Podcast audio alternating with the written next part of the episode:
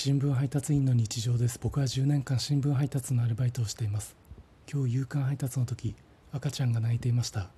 赤ちゃんはベビーカーに乗っていてそのベビーカーをお母さんが片手で押していました。